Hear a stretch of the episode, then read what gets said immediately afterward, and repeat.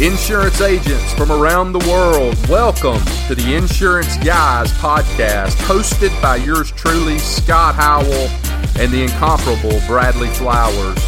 For agents, by agents, we're here to share real life experiences, tips, and insights related to all aspects of both being an insurance agent and running a successful agency. So sit back, turn up the volume, and let's get down to business. Insurance agents from around the world, welcome to episode two of the Insurance Guys podcast. You're listening to your fearless host, Mr. Scott Howell, insurance agency owner and insurance evangelist for I Protect Insurance and Financial Services located in Huntsville, Alabama. And today I'm joined by first team All American, Rivals five star recruit. Ladies and gentlemen, he is a fantastic insurance agent and a better American. Please welcome the incomparable Bradley Flowers. How you doing today, Scott? How you doing, Bradley? I'm great, man. Thank you for coming in today, brother. We are also streaming live on Facebook. Guys, let's do a little housekeeping before we get started. Number one, if you love us, if you like us, or you don't like us, I would love for you on all these places that we have our podcast, which includes Spotify, The only insurance podcast on Spotify only insurance agent. as of That's right. January the 11th, 2018. Bam. So we're on Spotify, iTunes, SoundCloud, um, where else? iHeartRadio, you name it, we're on it. We're basically the Ryan Seacrest of insurance agency I like podcast. the Kanye West of we're the insurance. yeah the Kanye West of insurance Kanye West had a podcast. agency podcast. If you can find a phone, if you have one surgically attached to your hand, like ninety nine point nine nine nine nine nine percent of Americans, and you have any any means of downloading a podcast off any of these apps, you can probably find the Insurance Guys podcast. But not only that, today Bradley and I are actually streaming live on our The Insurance Guys podcast Facebook, page. Like Yeah. us on Facebook. So you can like us on Facebook And- too. and We're recording from Deep Fried Studios in Mobile, Alabama. Yeah, we are recording from Deep Fried Studios in Mobile, and I am proud to be down here today. Guys, today we're going to be talking about episode two. You're in the insurance business. What in the hell are you going to be doing next? You have passed your insurance license exam, whether that's property, casualty, life, and health, or both. And you are getting ready to go out into the big bad world and sell insurance. And guys, that that's a little scary when you get started. Uh, but- Everybody likes to talk all big and bad, and then when January 1st rolls around or it's time to start, it Yep, that's gets right. a little scary. It does, especially when you're a newbie out there and you're you're just getting into it. Before we get started, guys, let's review a little bit about what we talked about last week in episode one. Episode one of the Insurance Guys podcast, we talked about how Bradley and I got started in the business. I'm going to boil that down to really four rules that we talked about.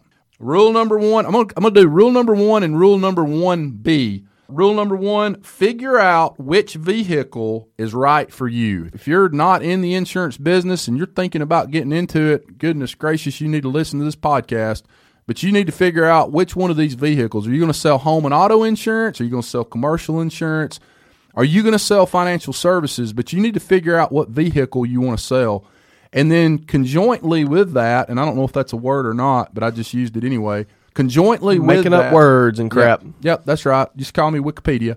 It, conjointly with figuring out what you're going to sell and what company you're going to work for, you need to get your ass out there and go find a mentor.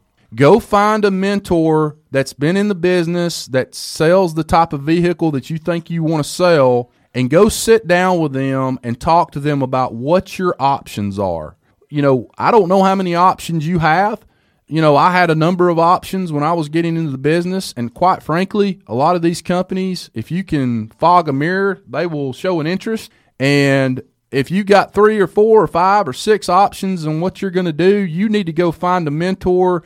Don't care if they're an hour away, but you need to go find somebody who is a good person, who has a good head on their shoulders. And I don't know if this is most importantly, but importantly would be somebody who's been successful in the business. And whether it's calling them on the phone and talking to them and saying, hey, can I take you to lunch? Or just talking on the phone or actually sitting down in front of them, you need to go let that person kind of help you make that decision. And if nothing else, I know it's ultimately your decision, but at least listen to what they have to say and keep an open mind and really try to, after talking with them, try to make what is going to be the best decision for you and the best decision for your future and the best decision for your family. And I would highly encourage you to do that. Rule number three when you get down to the nitty gritty of we're now decided what we're going to do, you need to ask good questions for the agency owner or the company that you're going to be working for. And you need to ask, and Bradley, I think this is important too. I'll let you speak on this. What are the warts? There's a What- lot of them. What is the bad st- side? Of, because every sales manager in America, every district manager, what do you call you, your guys? Uh, District managers. District managers. District managers, sales managers, sales field reps, whatever you want to You call need- them. What you need to do is you need to talk to some of the agents. Yeah, absolutely. you need to find the most cynical and you need to find the most positive, brand new, drinking the Kool Aid, Right. dr- swimming in the Kool Aid. You need to talk to both of them. right. And you need to ask what's the best part about working here and what's the worst part about working here. You can do those two things. You can kind of figure out. And honestly, that's exactly what I did. Right. That's yeah, exactly you've told me did. before that you did that. You went and talked to the best and the worst. Guys, this is a career decision. It's a lifetime decision. I cannot tell you enough. You need to do all this stuff before you just jump in and make some decision to go to work for an insurance company or an insurance agency and make sure you figure out all the warts along with all the great stuff. Because everybody's got warts. There's no company that doesn't. Absolutely. And like if you're in any of these insurance groups on Facebook, everybody thinks that their company is the best company in the Right. world, and so but everybody's got it. Everybody's got something that they're not good at. Everybody's got something that is sort of behind the scenes that this this is an issue that you find out about about week 2. Exactly. And then you're like, well, if I'd have known that, Yeah, not necessarily. I mean, for me, when I, I talked to a guy, I actually had the op- the opportunity to work with this person, and after talking to him, I was like, no, that's not going to happen. But uh, you know, I talked to this person, and, and I'm like, okay, I still want to do this. At least I know. And obviously, the bad stuff with the most cynical people. One thing to keep in mind is is that's going to be hyperbolized a little Right. bit. It's a little bit exaggerated, but at least you know. You know, you'd rather know too much than not enough. you know, to kind of pigtail off of that a little bit, off something you just said that kind of struck me. I tell you, if I was getting into business, one of the things I would really take a hard look at before I made my decision are the people I was working with. Whether that's the manager, you know, the manager that's going to be over my my area, or or maybe if I was going to work for an independent shop, you know, the people I was going to be working with on a day to day basis. A little bit different if you're going to be an exclusive agent and you're going to be the only guy in there. If you don't like him, that's on you. But if uh, if you're going to work for an independent shop that's got 20 or 30 employees, do I like these people? Are they good people? and, and I I love as a someone who interviews people, uh, which I have the opportunity to do, and as a former employee or someone who's an employee, I love the concept of group interviews.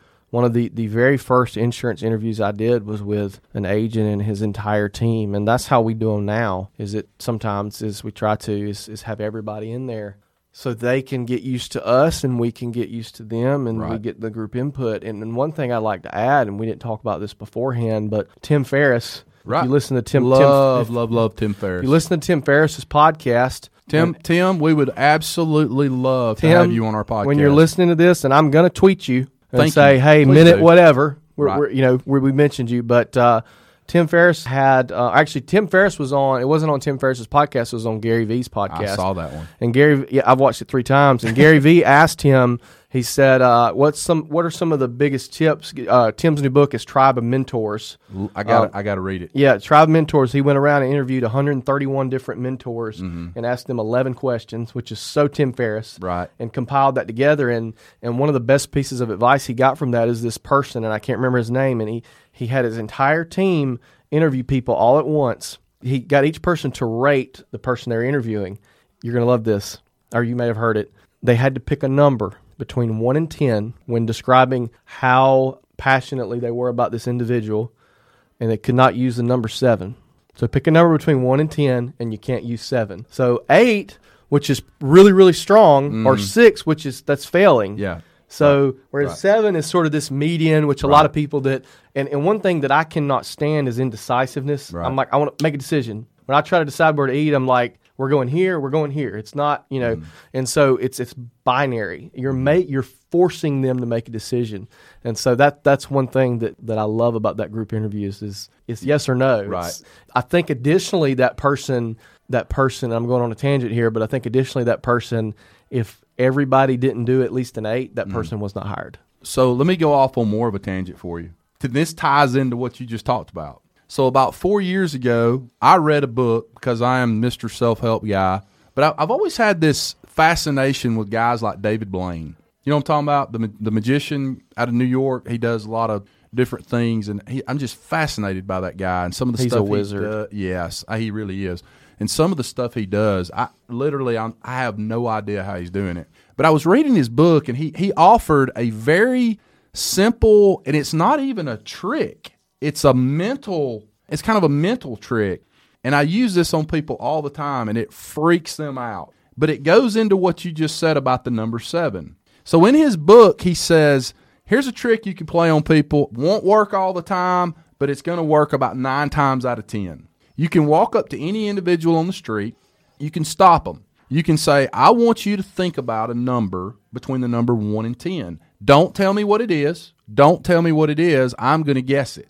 And about eight or nine times out of 10, if you do that, that person is thinking about the number 7. So you let them sit there and think about it. And then, of course, you are you sure you got it? You got it in your head? You're, you're good, right? You got it? You got the number?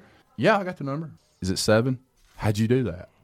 So that number 7 Mm-hmm. is, and I guarantee you that has something to do with why this guy was doing that. Is that number seven is is like a default number that we Mm-hmm. all, or at least eight out of Well- ten of us, have in our head. Humans by nature are indecisive. And so seven is the number one perfect indecisive. Oh, it's a seven. You know, Right, seven's right. barely passing. I made seventies in school. Yeah, You know, right, I didn't right. give a crap about it. So, guys, my last rule of thumb here, and we didn't talk about this in, in episode one. If you have not heard episode number one of the Insurance Guys podcast, guys, I was spitting, Bradley was spitting absolute gold. You need to go back and listen to it. If you're a newbie that's about to get in the insurance business, uh, or you've been in it for just a short period of time, you need to go back and you need to listen to that because it is absolute gold. But rule number four, and I didn't mention this, Bradley, but this is a big one. This is an absolute monster right here. If you ain't got it in writing, you don't have shit. Sorry I had to cuss, but if you don't have it in writing, you don't have shit. You need, guys, listen to me. Listen to me.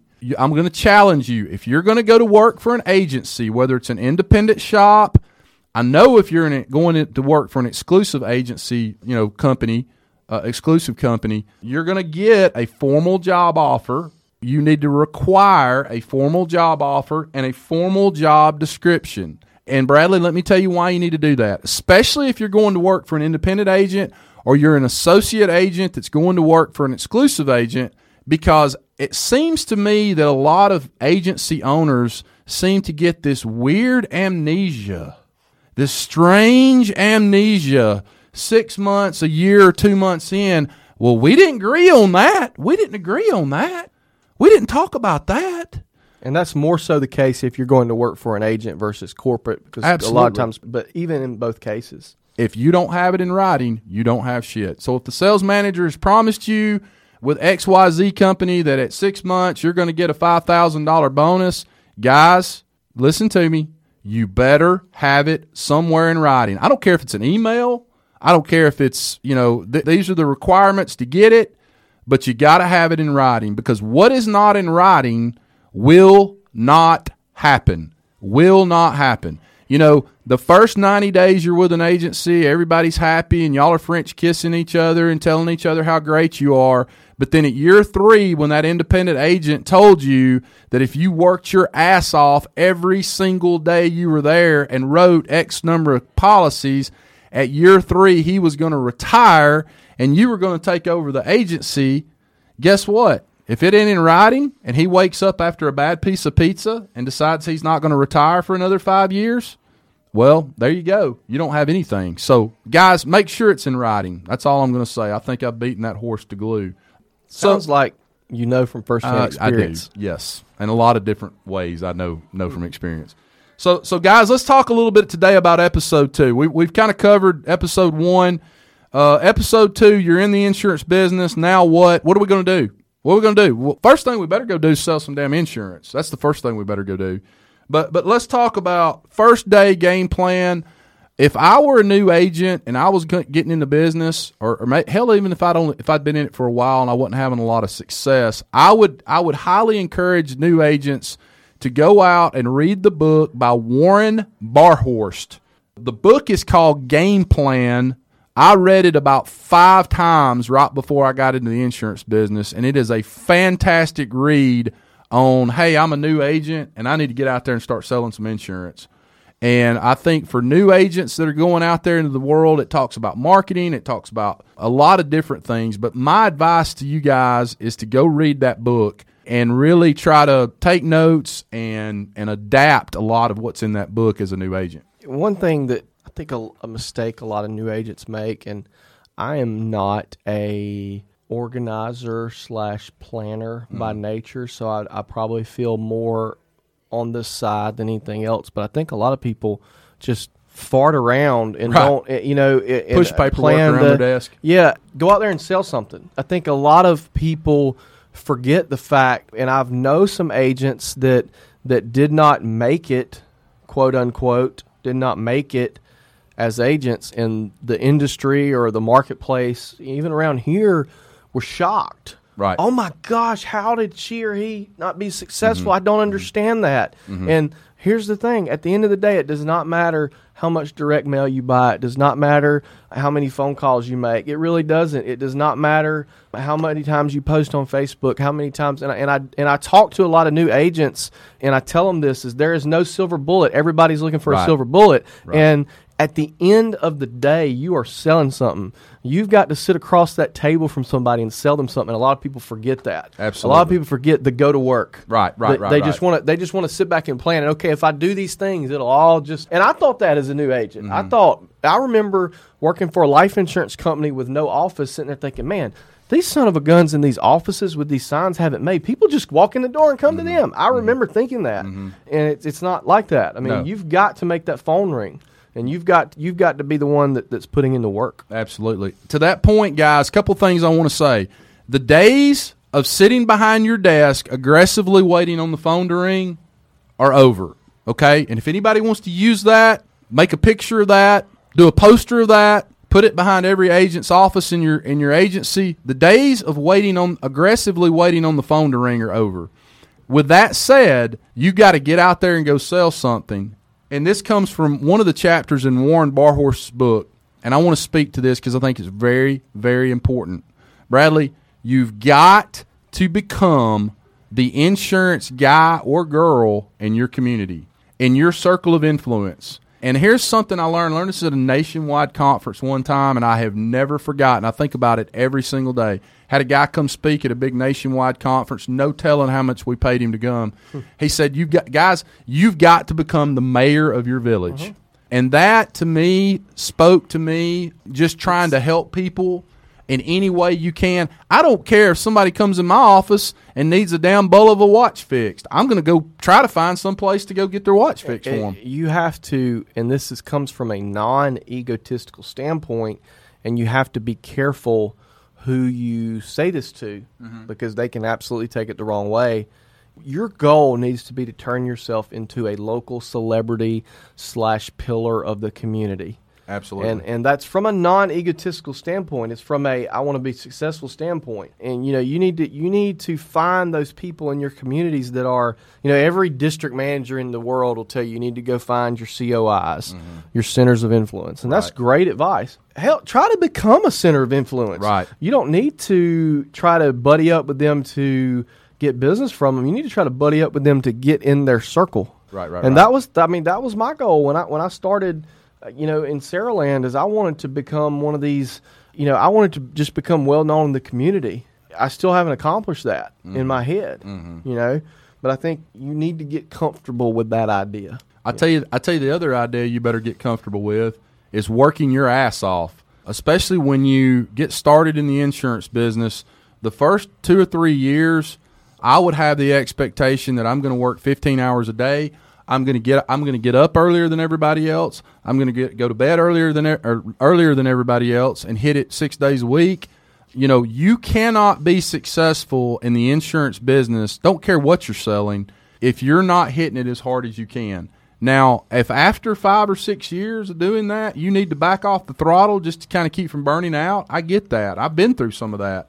But you can't you cannot expect to go out there the first year or two and work seven, six, seven hours a day and go to the golf course. You don't have a job. You don't. You don't. It's this is you have to treat it like a business. Absolutely. And so many people I see it when when I look at agents that aren't successful, and like I said, I'm not putting myself on any pedestal, but when I look at people who are not successful and people who are successful by revenue and number standpoint, Right. Now they may, hey, they may be happy making seventy thousand dollars a year and not doing anything and getting to go to their their kids' baseball games and stuff like that. That's fine. But but when I look at people who I would consider successful versus not, the people who are successful treat it like a business, whether they are a W two employee, a team member or not, and the people who who are not successful treat it like a job, and that's that's a problem. Well, guys, to that point, let me say this. Bradley and I had the honor and the pleasure yesterday of talking to a titan in the insurance business. Chris Paradiso came spoke to us yesterday. I asked him a question. I asked him a question. Chris, take me through your typical day. Take me through a typical day of Chris Paradiso. And he said, "Well, you know, typical day for me, I usually start posting social media for my agency at 3:45 in the morning." Actually, he said three forty five, and Scott said, "Is that a.m.?" I said, "Is that AM or PM?" And he said, "AM." Guys, I'm going to drop the microphone on that one. He was tweeting me at three thirty this morning. He, he was tweeting Bradley at 3:30 this morning. Guys, listen to my words coming out of my mouth. If you think that you're going to work 4 hours a day or 6 hours a day as a new insurance agent, and this is a guy that I don't know how much premium he has, but I'm going to guess it's probably more than anybody else listening to this podcast. Maybe all of them put together. Goodbye. so so so I'm just telling you, harder you work, the more you work, the more productive you are, the better your systems and processes are, the more successful you're going to be. End of story. So let's move on. Do not listen to me guys, do not go out and pay a bunch of money for rent every month. If you're a newbie starting out, you're by yourself, every time I go by a Class A shopping center and I see an agency that is probably paying three thousand dollars a month to be in there, I really want to just go inside and punch somebody in the face. And let's be honest, a lot of times in those, and this is neither here nor there, but a lot of times those Class A shopping centers, it's not local people shopping there. Right. The Right. locals tend to stay away from that Right. crap. Tamp your rent down. Find find some place that's around a landmark. You know, you need to have a nice office. You don't want to have something that looks like you know a junkyard. But I'm going to tell you this: you need to tamp your rent down and just be around a landmark. Hey, we're across the street from the fire station. We're down the road from the fire tower. But if you're a new agent starting out, you do not need three, four, five thousand dollars a month in rent. You just can't do it. You'd be better off taking that three, four, five thousand dollars, carving out eight of it, putting that towards your rent, and hiring a team member or two team members or three team members with that extra money. Absolutely. Who are going to make you twenty, thirty thousand dollars. Absolutely. Absolutely. I agree with that 100%.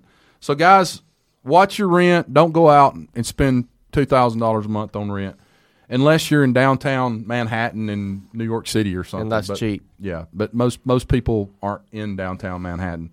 So, next thing, family and friends. you're going to sell to your family and friends, Bradley?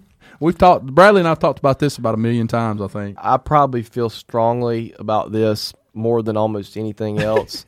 and it's the most opposite of what everybody will tell you. The one thing that everybody tells you when you're in insurance, hey, go sell to your family and friends. And I've had, and I've told this on, on several mediums and to several people outside of this podcast. And a lot of people know I feel this way. And I finally, the other day, had one person whose opinion I value very highly said, you know, and it was my fiance, you know, that's pretty damn smart what you say. Yeah. Yeah. And I was like, what this is is every district manager, nothing against them. You know, everybody's going to tell you go make your project 100, your friends and family. Right. Make a list of your friends and family and go sell to them. And Scott has sort of a little different view on this about, you know, Scott's opinion is that your friends and family probably ain't going to buy from you. And I'll let you touch on that in a second. but go make a list of your friends and family. Well, and I see this a lot. A lot of new agents in, all different companies. They come in and they just kill it out of the you know. They've got these First 90 huge numbers. All my, or I'm saying even first year Right. And they're selling to their friends and family and mm. they're playing the numbers and they're manipulating stuff and then what happens year two is whoop mm-hmm. they fall down. And the problem with doing it that way is you're not learning to do it the right way. Right. and what happens is is people are selling to their friends and family which if you can get your friends and family to sit down and talk to you mm-hmm. it's an easier sell than somebody you don't know mm-hmm. just by nature. The problem is getting them to sit down and talk to you and that's yeah i'll let you touch on that in a second. But what happens is, is is so what i did when i when i got to my current company i purposefully on purpose i had a when i got there I, it was my third company i've been at.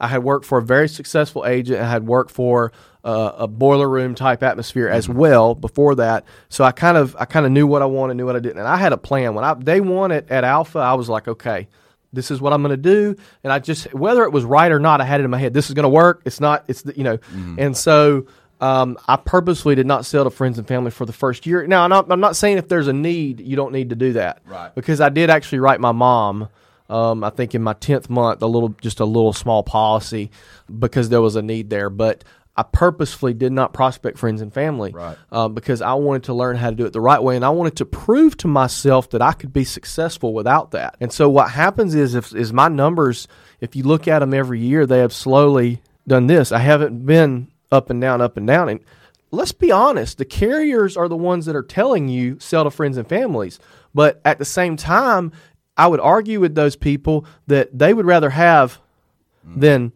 that. And, and so that's a big part of it. And so, not that I needed to learn to do it the right way, but I did it the right way. And that's not to put myself on a pedestal or anything like that. The other side of that is, is if you don't sell to those friends and family, everybody's going to experience a lull. Everybody's going to experience a dry spell. I've been in a dry spell here lately. I broke the seal on that today, but Yes, you did. but you've got those friends and family to back up on. If you do get to the point to where you're kind of running, you know, you're, you're kind of in a dry spell, you've always got that to fall back on. Right. So that that's why you don't want to do that. And and I was actually talking to a, a successful agent that I sort of mentored under who's now retired and his entire mother, sister, brother, cousin, everybody was in the business. And he said, Hell, I couldn't do that. My mom had already written everybody by the time I got in the business. Right, right. And uh, Yeah. but that's something I would and, and I'll let you talk about which how you feel about friends and family because I know you feel strongly on that as well. Well, I, I think out of the gate, I wouldn't mind. You know, I think I even did this where my immediate family, blood, brother, sister, mom, dad. My expectation is is they're going to put their insurance on me. But when you start getting past that, even out to best friend, extended family type folks, guys, my take on that is you give them a business card, you tell them what you do, they're going to watch you to see if you make it or not. And I'll be damned.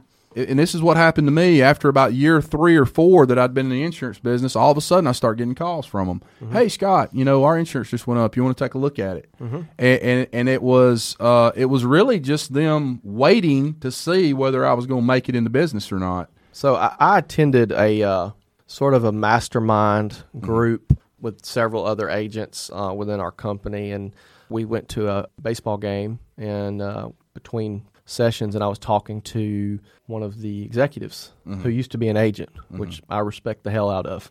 And so I, we were talking, and uh, told him how I felt on the friends and family, and he told me a story about he went to visit this guy that was very wealthy and I think was an uncle of a best friend, talk about their insurance and sat down with him and uh guy said, Well, I'm gonna think about it. He said that I gave a great presentation. Guy says, I'm gonna think about it. For six years, he said I went and saw him every single year on renewal. He never showed me what he was paying, and we all know we have those people like that who aren't gonna present you dec pages.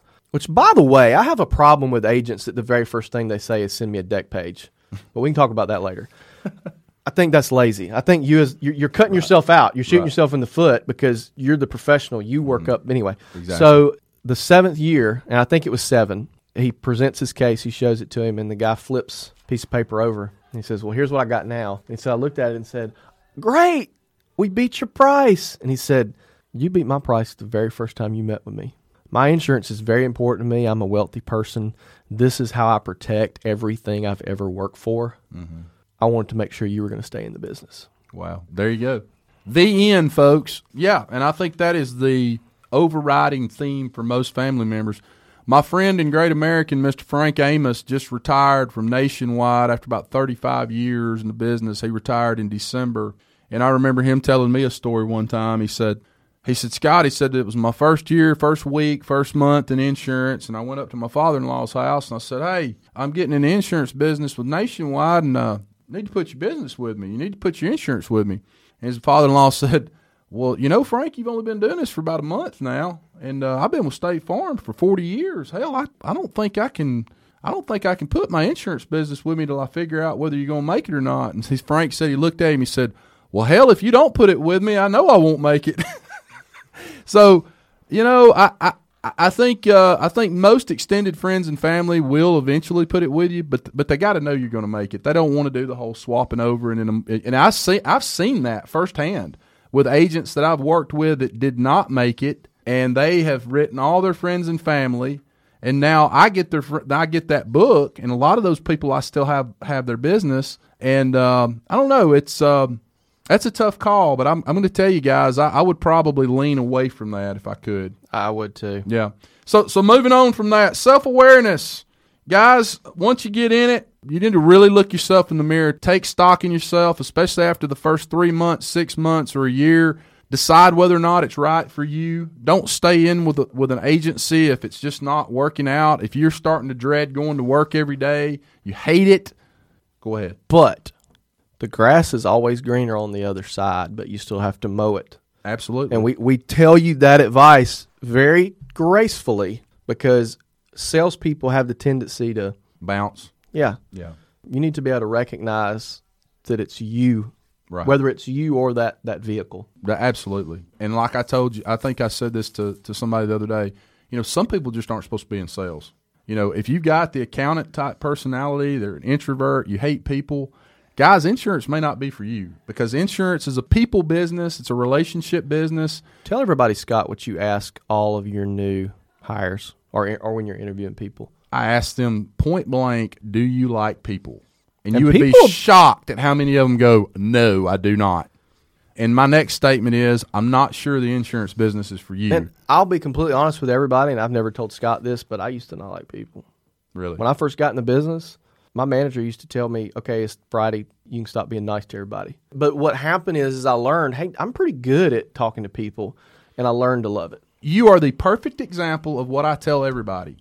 What are you willing to give up to be successful?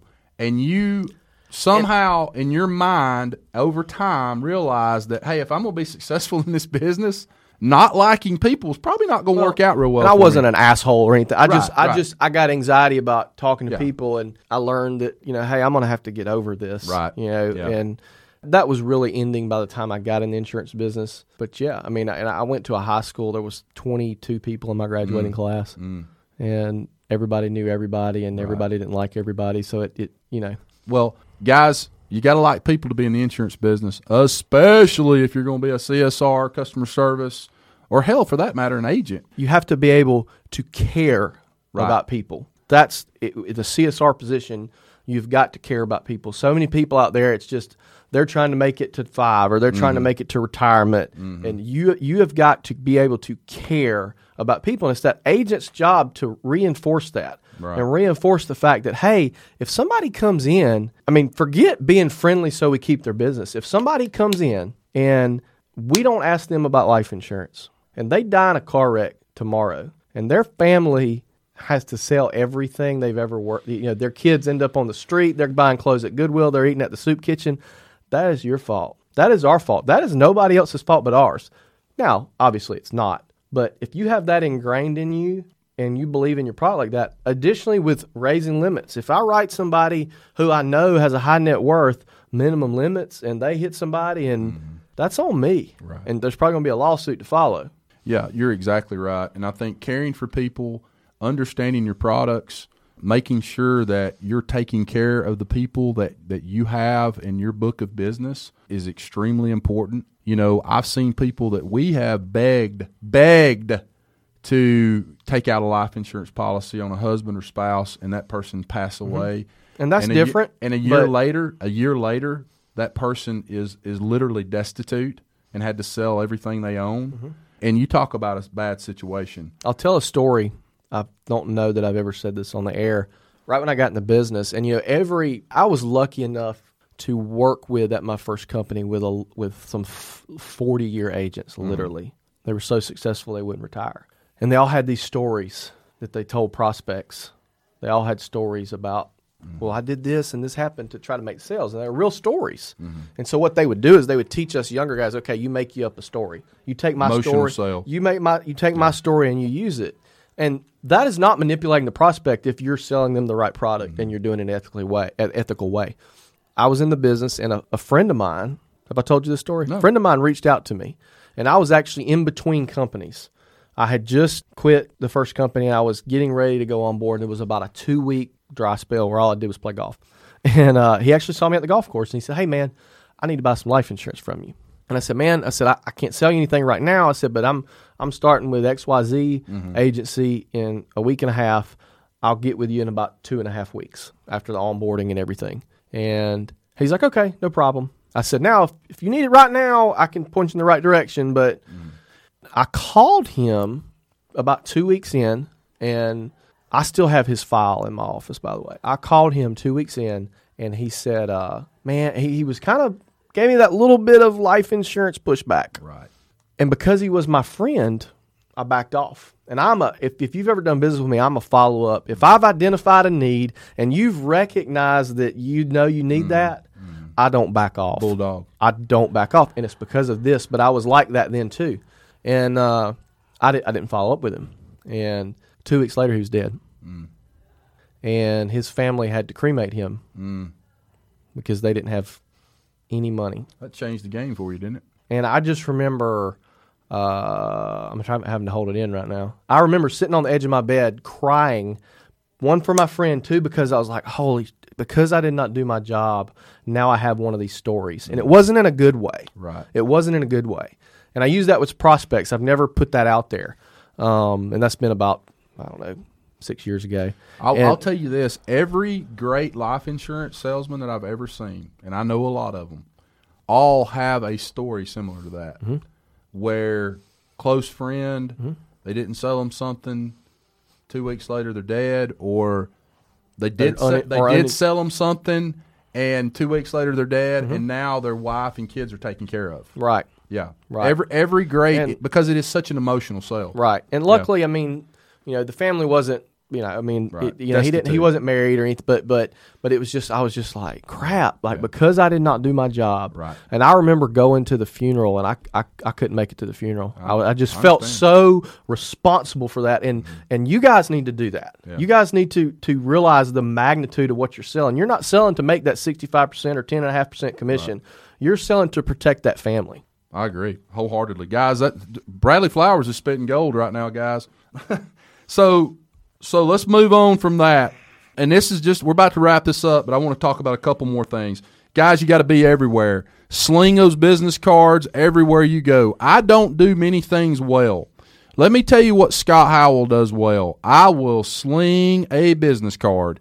Let's talk about marketing a little bit. we are. We're about to. I will sling a business card at you in a heartbeat, but I do it in a way, and I don't understand why people get so uh, that they can't do it for some reason or they won't do it because it's so easy. It's just you're talking to somebody, you're having a conversation, you literally pull out your wallet, you hand them a business card. Hey, if you ever need insurance, give me a call. It's that easy. I don't care if you throw it away, throw it in the garbage, put it in a desk drawer, keep it in your wallet, whatever you do with it. All I'm doing by doing that is I'm just planting the seed. I'm just planting the seed. Now, whether that seed grows or not, that's up to the, the person. But if I was a new agent, I would do my dead level best to hand out a thousand business cards a month. And I do that a lot, and that's a lot of business cards. If you're slinging a thousand business cards a month, you're probably getting somebody calling needing some insurance.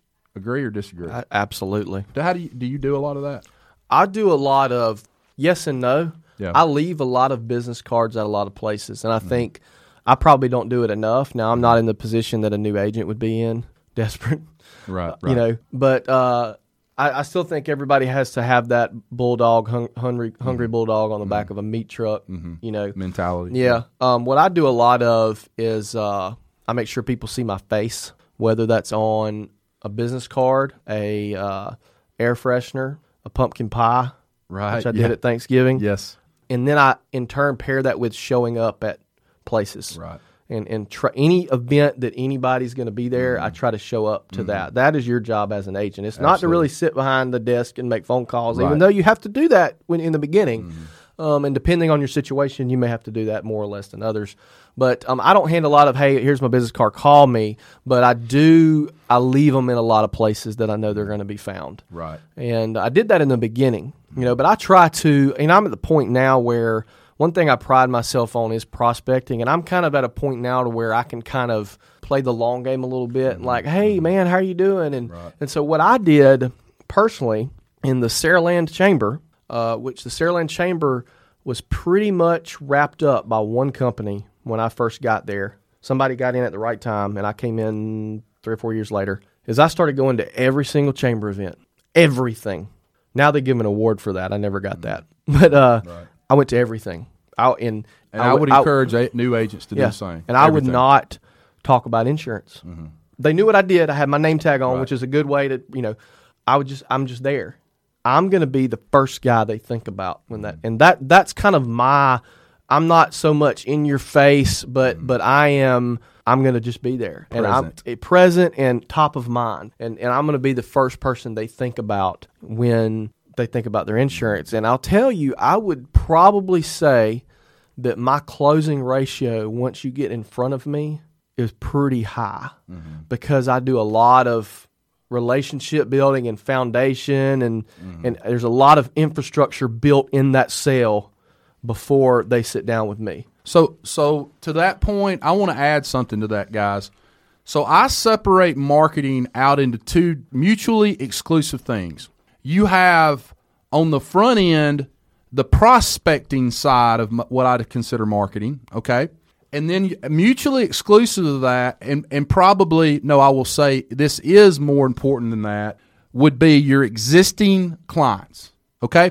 So you've got here over here on the left hand side, you've got people you're trying to get in there to get a quote. And on the right hand side, these are customers, clients, members, whatever you're whatever you want to call them, that are already in your book of business. And for me, what I think about when I think about marketing is for the prospect side of the house, I want to do a little bit of everything because I don't think anything works by itself. And in the year of our Lord 2018, I think you got to lead with social media because, as you know, the smartphone is now the, your new TV remote control, and it is surgically attached to your hand at all times and beside your bed on the nightstand when you're asleep. So I'm going to be doing as much as I can on the left side to get these prospects in the door to give them insurance quotes.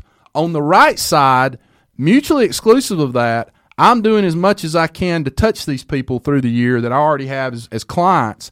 And I'm going to tell you this if you think getting prospects and leads in the door are important, more important than that is keeping what you have on the books.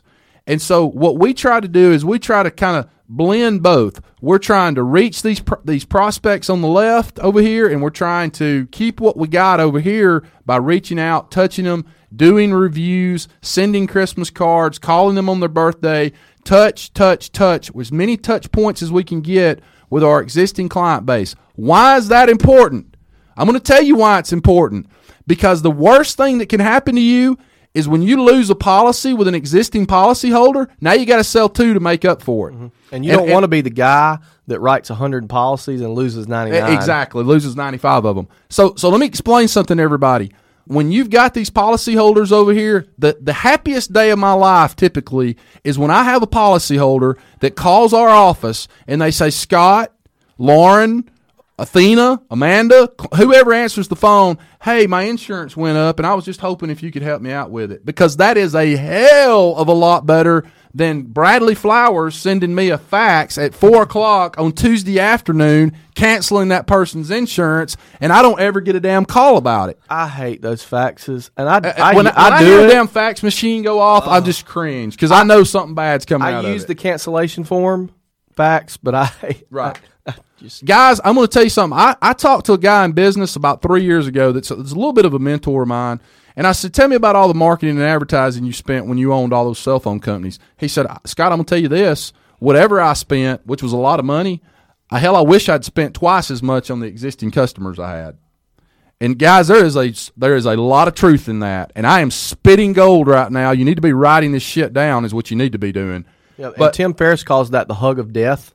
Does he? Writing or gaining so much business that you don't you're not able to cultivate it and then you lose it. It's Right, the hug right. of death. Yeah. That's what they call it. The hug of death. Okay, they can call it whatever they want to. I call it the damn fax machine going off with some with Bradley Flowers' office faxing my office a damn cancellation because we don't have the relationship with that person that's in our book of business enough that they would at least pick up the phone and let us try to requote their insurance and get it down for them. And that ain't their fault. That is our fault when that happens. And as you can tell by my tone of voice right now, if you want to see Scott Howell get pissed off, let that happen. And I'm not mad at the other agency. I'm not mad at the other person. I'm mad because every time that happens to you as an agent, just go in the bathroom, look yourself in the mirror. I don't give a damn what the reasoning was. It doesn't matter. The reason was you didn't have the type of relationship you needed to have with that client for them to at least pick up the phone and give you the opportunity to save that business. Hallelujah, pass the Tylenol. I don't think I can follow that. Yeah. Well, guys, be everywhere. If you don't have any money for marketing, go get a box of Krispy Kremes. I love Krispy Kreme donuts more than life themselves. Go get Krispy Kreme donuts. Go get a box. Take it to two, you know, take one box to a business every day of the week. That's five businesses that you walked into and said hello to. Drop off your card. Leave them some Krispy Kreme donuts. Again, you're planting the seed, guys. And there's no silver bullet. No, there's Every not. you know, and I did this starting out. I talked to a lot of new agents. I have a lot of new agents that, that I talk to, and and they all will say, "Man, I've been to every real estate office in town, or I've mm-hmm. been to such and such. They hadn't sent me anything." Well, the average real estate agent in the United States of America, I think, makes twenty thousand dollars. And I'm not going to do the math, but that works out to like two or three homes a year. Just because they haven't sent you anything does not mean that they're purposely not sending you anything. The houses aren't being sold. Right, right, right. You know, so you need to do one of two things. You need to find the top guys who probably already have someone, Right.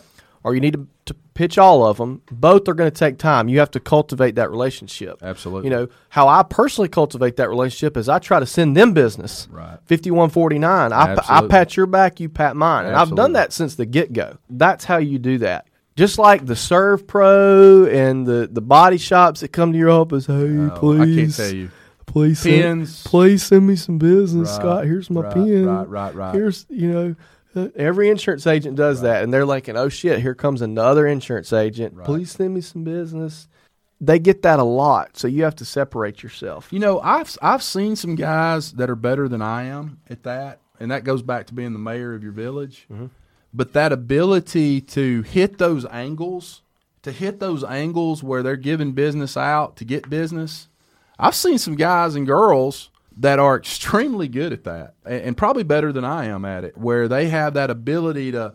They want that business over there, and they know they want that business, but instead of just going straight for it, they hit an angle and they send Miss Susie Joe over there to do business with them, and then they go after it. Right, right. Because it's that reciprocity thing. Well, you know, Scott sent Susie Joe over here, and we're now we, we owe it to him to let him give us a quote on one, insurance. one thing, a friend of mine, uh, Ren Bartlett, who I think we're going to have on the podcast later this season, Boom! I love me did- some Ren Bartlett. Did by the way, Ren, Ren is in a Ren is in a B two B uh, business. So one thing he did through our Mobile Young Entrepreneurs group, which is a local networking group we founded here. just keep throwing that out. Mm-hmm. I know it's, it's the no bullshit, no red tape. You don't have to worry about sending so many referrals. Mm-hmm. Uh, business, and I'll talk about that in a second. He would do a Facebook Live with business owners. Mm-hmm. So he's in B two B. So what he would do is he would go do a Facebook Live for them. right? It all Can I- kind Can I of tell you something? Yeah, sure. I'm gonna, I'm gonna tell everybody in here. I've got I got lots of people in the studio listening to this. I have been doing social media fairly religiously for about three years. I came up with the insurance guy online back in 07, 08. that's impressive. about about a month ago, December the 26th, day after Christmas. Some really good friends of mine, Diane and Steve Snell, opened up a brand spanking new standalone Anytime Fitness in Hampton Cove, where I live up in Huntsville. And I was there the first day it opened. All the gym equipment I smelled like that. a. Did you saw the video? Do you know how many how many views I got on that video? Doing exactly what you just talked about Ren doing. Okay, Uh huh. you know how many views I got? Twenty four hundred. Yeah. Most views I've ever gotten Yeah. on a on a Facebook live video like Mm-hmm. that. Now, usually if I d- do one of myself talking about insurance or, or whatever, I get three, four, five, six hundred views. But twenty four hundred views on that video. That's My, unreal. my point is, it it works. Right. And I didn't do it to try to do something for me. Yeah. It was just they were friends of mine, and I knew they had just spent no telling how much money on Mm-hmm. It- this on this gym. Here, here's the thing: is people care way more about Anytime Fitness than they do Insurance Guy Online. Oh, no doubt. So by pairing yourself with things and businesses that people care about, you sort of coattail, to use Johnny Gwynn's word, that audience. Mm-hmm. Right, right. You pull from them, they pull from you because your audience is going to be a little more professional, a little Right. more. I'm not familiar with Anytime Fitness, but I, I imagine that insurance agents and people who follow insurance are the type of people that they want coming in there. and vice versa. I want people. I know what clientele they have in that area of, of Huntsville, and those are Scott Howell clients. So it did. It works both ways. I think this is a good time to wrap up. And, and for anybody that t- wants to hear about working your ass off and thinks thinking that we don't work our ass off, it is now closing in on seven o'clock, and I know I am absolutely exhausted. We've had a extremely long day today. This is one of the hardest things I've ever done. Yeah. is this podcast. So don't take this lightly. This is not Bradley and Scott opening up Anchor on their phone and No. and recording. This is this is us. We take this very seriously, and we get zero from this. zero dollars, and I drove five hours to get down here for two days. We've batched, we batched uh, a lot of episodes together. I'm going to say this, guys. I've never done something like this that was more physically and mentally draining. Uh, it, it is it is a lot more than I expected, but But you need to be podcasting. Oh, absolutely, everybody does uh, now more than ever because voice is now the voice is going to be the new texting. Thirty five percent, thirty five percent of mobile Google searches are done through voice. Well, we've been in the texting revolution, and, and I, I don't know what people believe or don't believe, but you better believe Gary Vaynerchuk because he's usually right on Yeah. the button. And he's saying in 18 to 24 months, the texting revolution is going to go to the voice res- revolution. And, I can already see it happening. I bought an Alexa, and I know you have one. do. Um, we've been using it um, at my fiance's house when I'm hanging out over there with her, and I don't have it at my. I don't have one at my house. I was there the other night, and I was laying in bed at my house, and I wanted to uh, to Google something, and my phone was laying right beside me. It's never more than arm's length, Absolutely. and I was like, I almost said Alexa, and I was like, oh, I gotta reach and grab her. got to reach over and, And I was like, it kind of, I was like, holy shit. Five years ago, I'd have had to go get a laptop. Oh, yeah. And so it, that's just, oh, it's coming. yeah. I mean, eventually we're going to have it implanted in our arm Right. or in our head, and we're going to be able to say, hey, brain, Google this. Yeah, you know? we, we are very It's- quickly moving to the Hey Alexa or, or Hey Google Home, uh, you know, and, and on our cell phones and all that. And instead of texting, we're just going to be you open up the phone and, and you hit the name you want to call and you just say the words and it and You it know, types and auto corrects everything. Gary talks about clouds and dirt. You know, you have your overall vision and you have your one of my great white buffaloes right now is I'm trying to figure out and I'm working on this with several different people. When someone says, Alexa, buy me insurance, I want to be that mind. I want to be that guy. Yeah. And I and I you got it before we close out. I'm about to close the podcast. Please tell everybody the story about you asking for Alexa for insurance. the first time. Yes. Okay, so to add a little bit of context, and we're going to talk about this in a later episode, my soon to be wife, a month and a day from today is going to be my wife, is my next door. This is the story you're talking about, right? Is my next door direct competitor. And it wasn't a, oh, we're together and I'm going to open it up agent. We were both before, you know, we had our agencies before.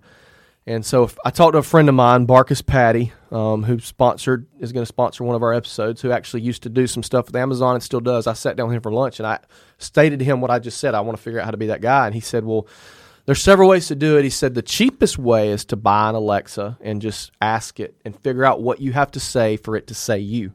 And then you just kind of cultivate on that and you build that skill, quote unquote. That's the way to do it without paying for it. There are some companies out there that are paying for it and it's cool as hell. So I buy one. Actually got a one on Amazon and I bought one. And I was so excited. I get it home and I open it up and I sit it and I plug it in. A little blue light comes on. And I'm just like, oh. and I have a pretty good online presence. I mean, if you Google insurance in this area, and I mean this humbly, I mean I'm gonna. That's a focus of mine. Not hard to find. And uh, yeah, I'm not hard to find. And I said, Alexa, find me insurance.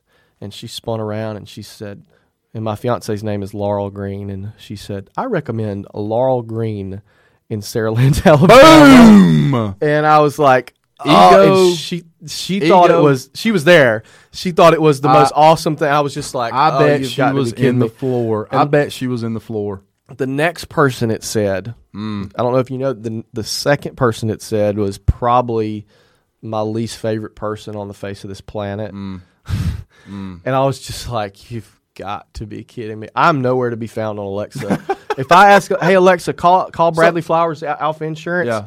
I do not recognize that person. Right. Literally, that's what she says. So that's something that I've got to. Right, That just better. eats me alive. Now I think um, somebody did tell me on Google Home that I am number one Mm-hmm. because that's connected to Google, and I've been fortunate enough to have a lot of five star views with nothing less than five star. So I come up pretty high on a search. Anyway, that's the story, and it was semi viral around here on Facebook. Yeah, uh, well, let's, I think that's a great place to end. I think it's awesome. Guys, listen to me. Get your ass out there. Go sell some insurance. Take care of your family. Write good business for the agency that you represent. Write good business for the company that you represent. Stop sitting in the office aggressively waiting on the phone to ring and get out there and go sell some insurance. And remember, rewards come from action, not discussion. Guys, have a great week. We will see you next time. Bradley Flowers, I love you, man. Thanks, Scott. Let's go to dinner. All right, man. All right, hang in there. Guys, we'll see you next time on the Insurance Guys podcast. Take care. Thanks for listening to the Insurance Guys podcast. If you need to know more about me or you need to get in touch with Scott, you can always reach me at theinsuranceguyonline.com or email me at iprotectins at gmail.com. And if you need to get in touch with Mr. Bradley Flowers, go to bradleyflowersinsurance.com or email him at bradley at saralandinsurance.com. Guys, we love you. Thank you so much for listening. We look forward to being with you again real soon on the next episode of The Insurance Guys. Take care.